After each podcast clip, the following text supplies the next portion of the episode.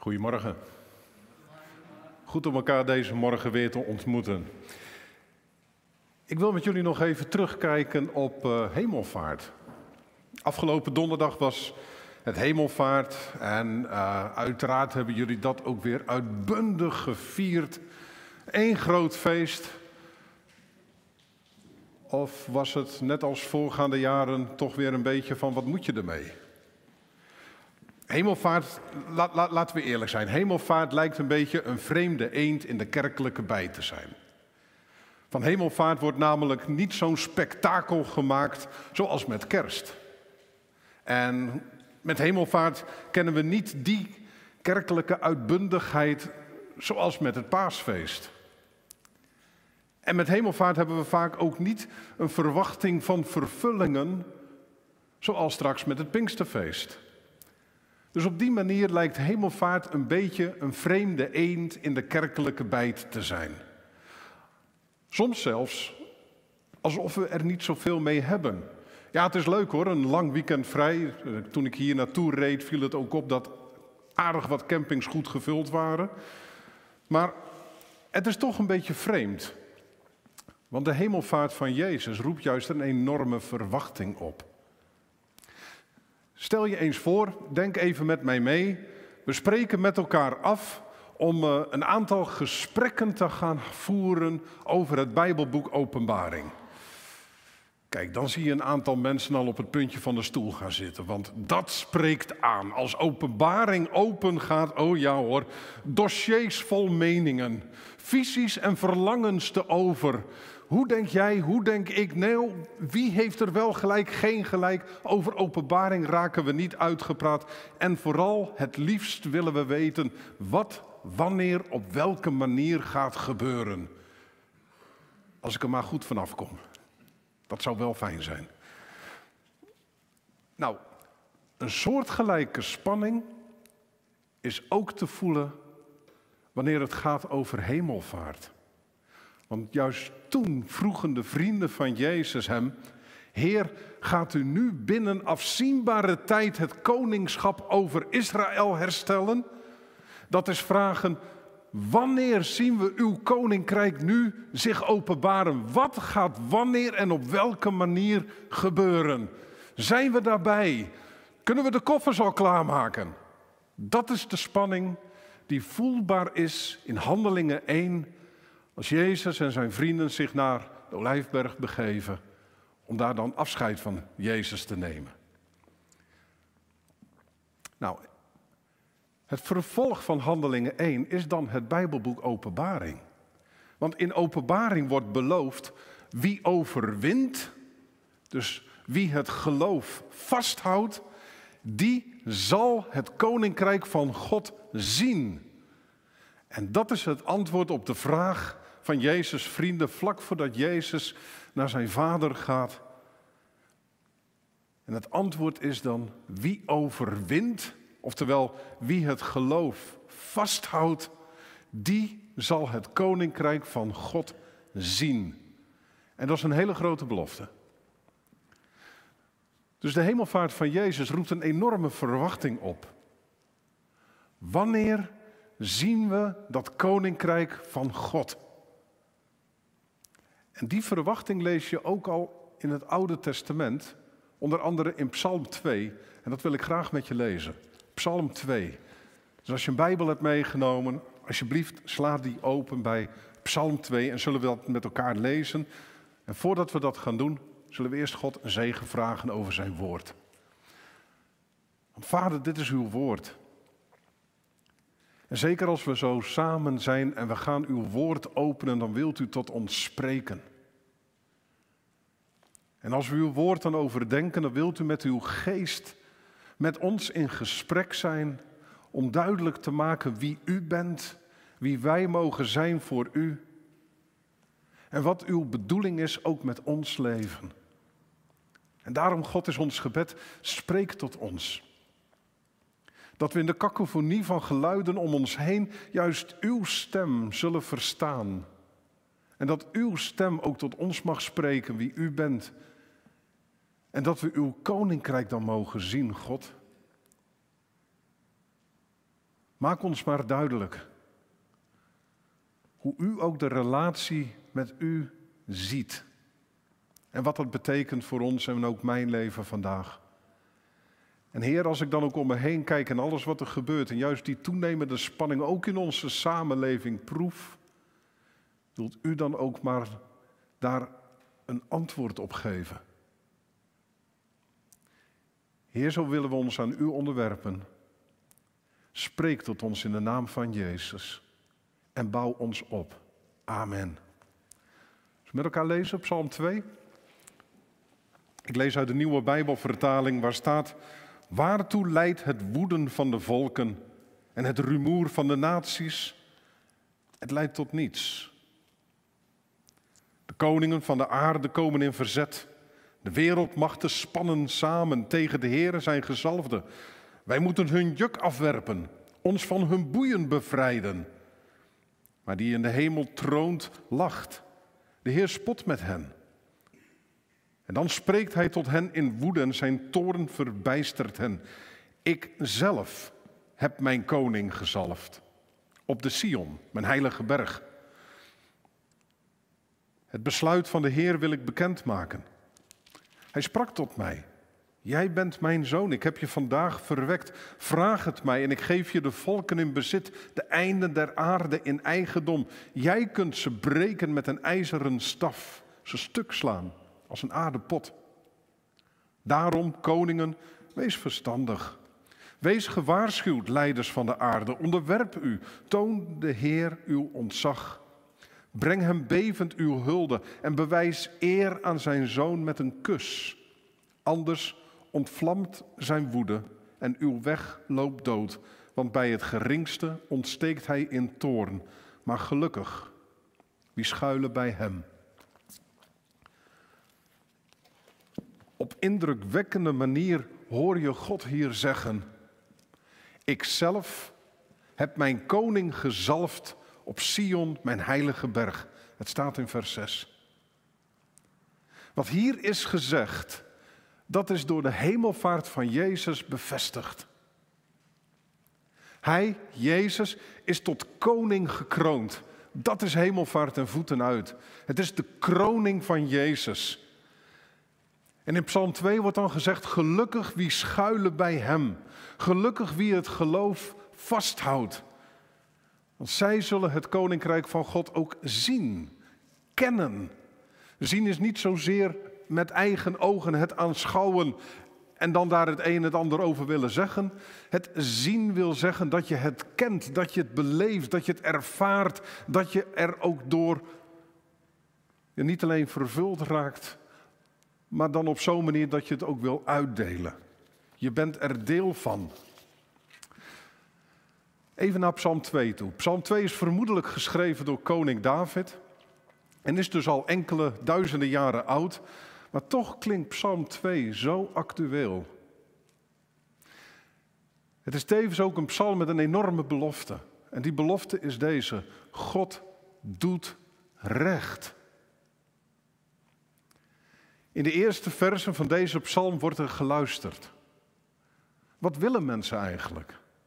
En we horen mensen roepen om vrijheid. Nou, daar hebben we de afgelopen maanden ook keer op keer beluisterd. Mensen roepen om vrijheid. En dan niet alleen zij die onderdrukt worden, maar ook zelfs de machthebbers. En we horen het hun zeggen. Wij willen het juk afwerpen. We willen ons van boeien bevrijden. We willen vrij zijn. Vrij, onafhankelijk. Geen regels, geen gezag, maar macht om te leven zoals we dat zelf vandaag willen, zonder dat een ander daar ook maar iets over te zeggen heeft. En vandaag de dag wordt dat vrijheid genoemd. Vrijheid wordt ook opgevat als een recht. Maar als vrijheid een recht is, dan leidt vrijheid tot een machtsstrijd. En een machtsstrijd gaat altijd ten koste van een ander en schaadt uiteindelijk het algemene recht. Terwijl wanneer je vrijheid beschouwt, zeker vanuit de Bijbel, zoals de Bijbel het ook bedoelt, dan is vrijheid bedoeld om mensen juist op te bouwen, om goed te doen. Vrijheid is dan een gunst waardoor jij in staat wordt gesteld om een ander te dienen, om een ander bij te staan, om samen iets moois van de samenleving te maken. De schrijver van Psalm 2 doet ons nog even verder kijken. Want er gebeurt veel meer achter de realiteit die we zien en die we, en die we merken. Het is niet alleen dat het recht wordt geschaad. Het is niet alleen dat mensen eigenmachtige vrijheid willen. De schrijver doet ons verder kijken en hij laat ons dan zien dat het verzet wat we merken uiteindelijk verzet is tegen God en zijn gezalfde. Mensen willen geen gezag van God accepteren. Geen afhankelijkheid van Gods liefde willen. Er is dus sprake van een geestelijke strijd. En wij zijn daar deel van.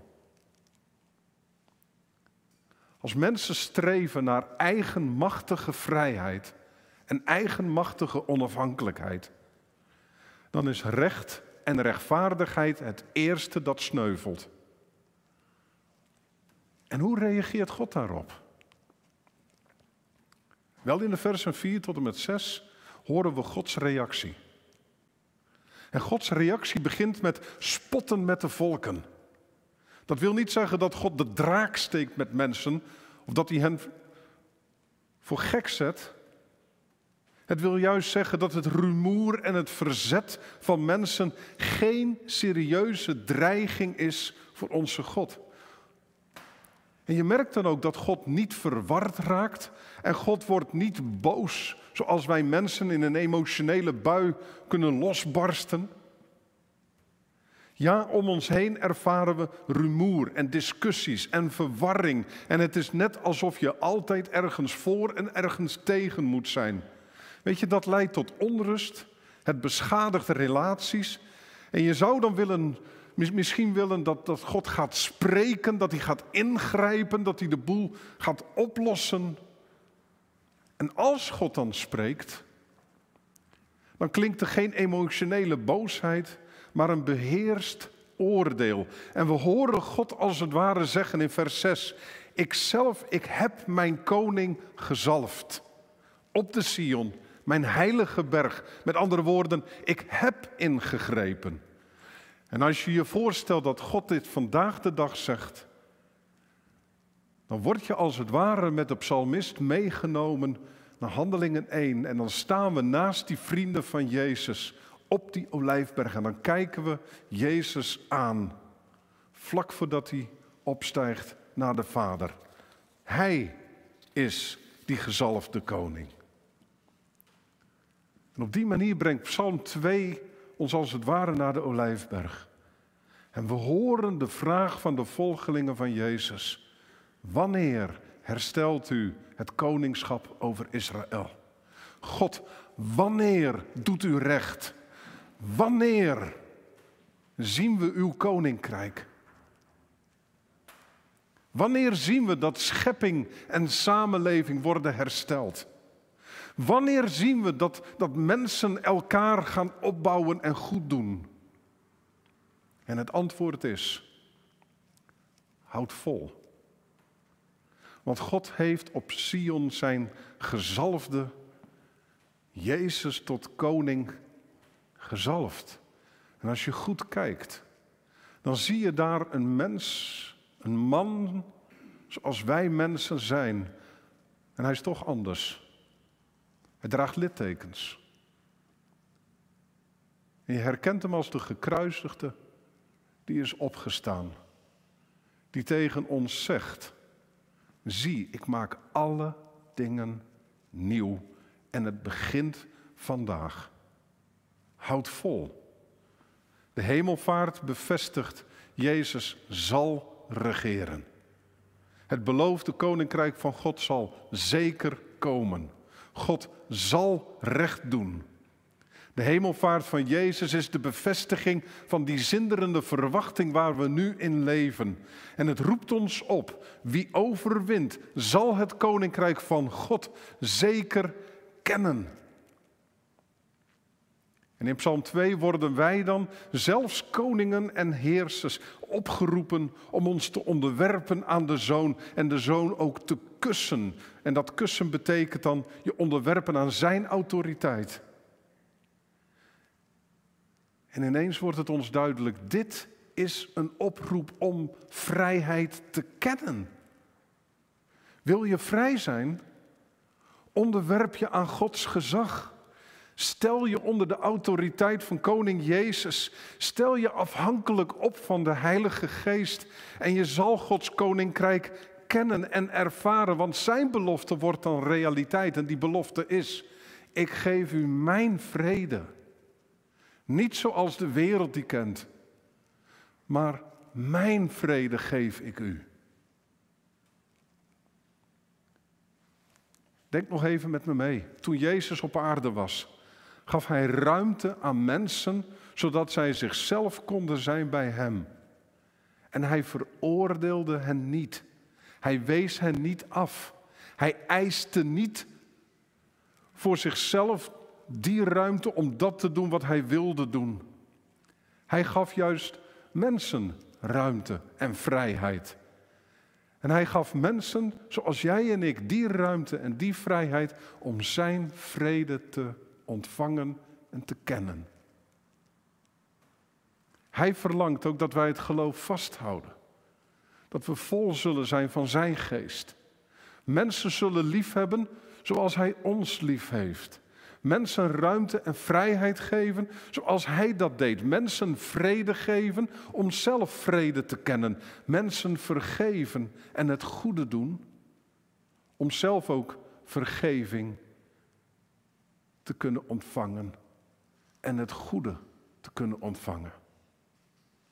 De vraag, Heer, wanneer zien wij uw koninkrijk, is daarmee beantwoord. En het antwoord is al in Psalm 2. Gelukkig wie schuilen bij Hem. Want als je dat doet, je onderwerpen aan Jezus, dan ken je die ruimte, die vrijheid en die vrede van God, die herstelt, die rust geeft en jou gelukkig doet zijn, ondanks dat de wereld om je heen misschien naar gevoel in brand staat. Weet je, daarin herken je zijn koninkrijk. Dat koninkrijk van vrede dat eens zelfs zichtbare, tastbare realiteit en werkelijkheid zal zijn als Jezus terugkomt. Maar nu is het antwoord nog, ik geef u mijn vrede. De vraag is alleen, wil je hem ook ontvangen? Amen.